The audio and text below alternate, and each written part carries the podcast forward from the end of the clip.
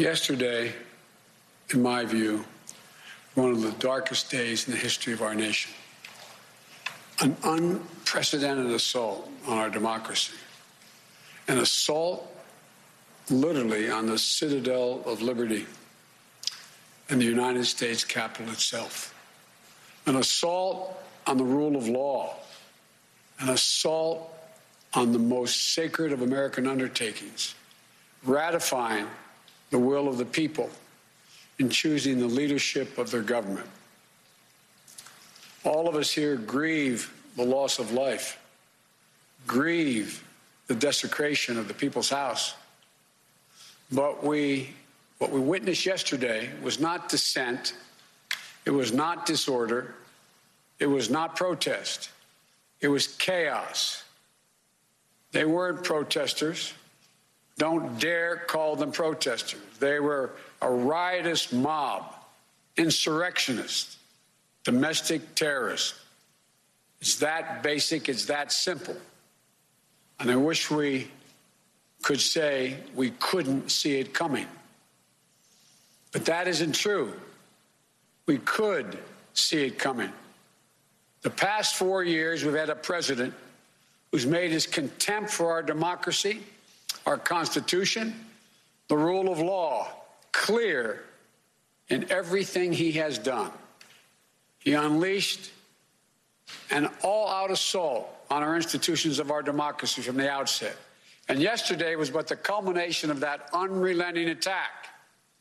He's attacked the free press, who dared to question his power, repeatedly calling the free press the enemy of the people. Language at the time he first used it, I and others said, has long been used by autocrats and dictators all over the world to hold on to power, the enemy of the people. Language that is being used now by autocrats and dictators across the world, only this time with the imperator of an outgoing president of the United States of America.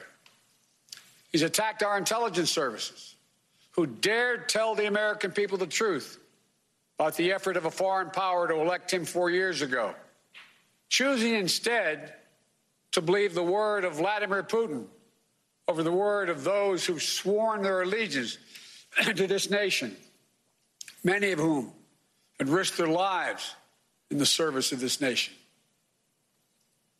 He deployed the United States military, tear gassing peaceful protesters in pursuit of a photo opportunity in the service of his reelection, even holding the Bible upside down. The action that led to an apology from the chairman of the Joint Chiefs of Staff and an outspoken denunciation of the use of military for domestic political purposes from scores, scores of former military leaders and secretaries of defense led by Secretary Cheney. He thought he could stack the courts with friendly judges would support him no matter what. They were Trump judges, his judges. He went so far as to say he needed nine justices on the Supreme Court because, because he thought the election would end up in the Supreme Court and they would hand him the election. He was stunned, truly stunned, when the judges he appointed didn't do his bidding, instead acted with integrity, following the Constitution, upholding the rule of law, not just once or twice or three times, but over 60 times. Let me say over 60 times. In more than 60 cases, in state after state after state, and then at the Supreme Court, judges, including people considered, quote, his judges, Trump judges, use his words, looked at the allegations that Trump was making and determined they were without any merit. Nothing was judged to put this election in question or doubt by any of these judges. You want to understand the importance of democratic institutions in this country? Take a look at the judiciary in this nation. Take a look at the pressure it was just subjected to by a sitting president of the United States of America. at every level. The judiciary rose to the moment during this election, did its job, acted with complete fairness and impartiality, with complete honor and integrity. When history looks back in this moment that just, we've just passed through, I believe it will say our democracy survived in no small part because of the men and women who represent an independent judiciary in this nation. We owe them a deep, deep debt of gratitude. And then there's the attack on the Department of Justice. Treating the Attorney General as his personal lawyer and the department as his personal law firm. Through it all, we would hear the same thing from the, this president my generals, my judges, my Attorney General. And then yesterday, a culmination of attack on our institutions of democracy. This time, the Congress itself, inciting a mob to attack the Capitol, to threaten elected representatives of the people of this nation, and even the vice president to stop the Congress from ratifying the will of the American people in a just completed free and fair election.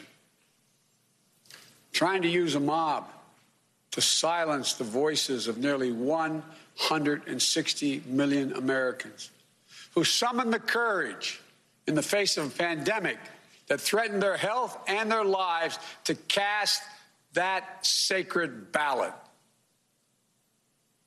I made it clear from the moment I entered this race what I believe was at stake.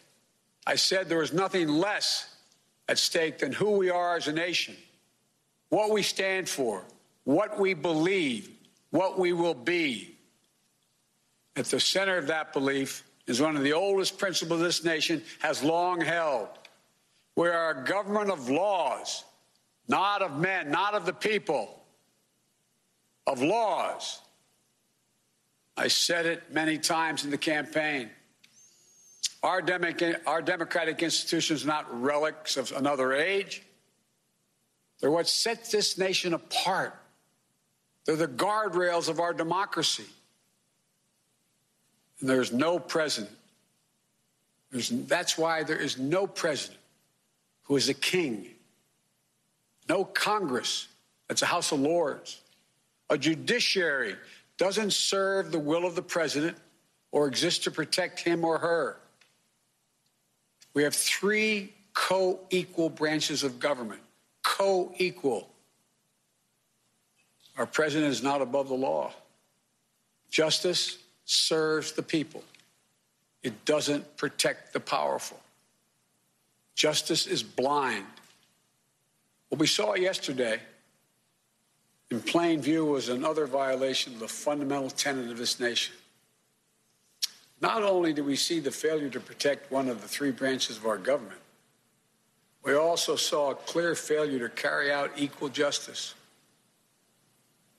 I don't know if you used to say in the Senate, excuse a point of personal privilege.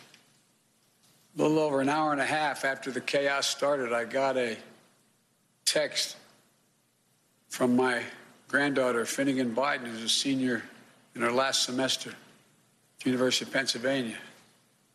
She sent me a photo of military people in full military gear, scores of them lining the steps of the Lincoln Memorial because of protests by Black Lives Matter. She said, Pop, this isn't fair. No one can tell me that if had been a group of Black Lives Matter protesting yesterday, there wouldn't have been, they wouldn't have been treated very, very differently than the mob of thugs that stormed the Capitol. We all, we all know that's true. And it is unacceptable, totally unacceptable. The American people saw it in plain view. And I hope it sensitized them to what we have to do. We spend a lot of time deconstructing the news trying to trying to parse it into a form that everybody can understand. We try to find those little nitpicks where uh, it goes it flies above the fray etc if you really like these videos that we do i want to ask a big favor. Please go ahead number one subscribe to our channel and number two please join if you can. Thank you so kindly for watching. Keep watching. Please remember to share. We must populate the entire internet with our progressive message, a message that we know is what most Americans say that they want. So help us, please join.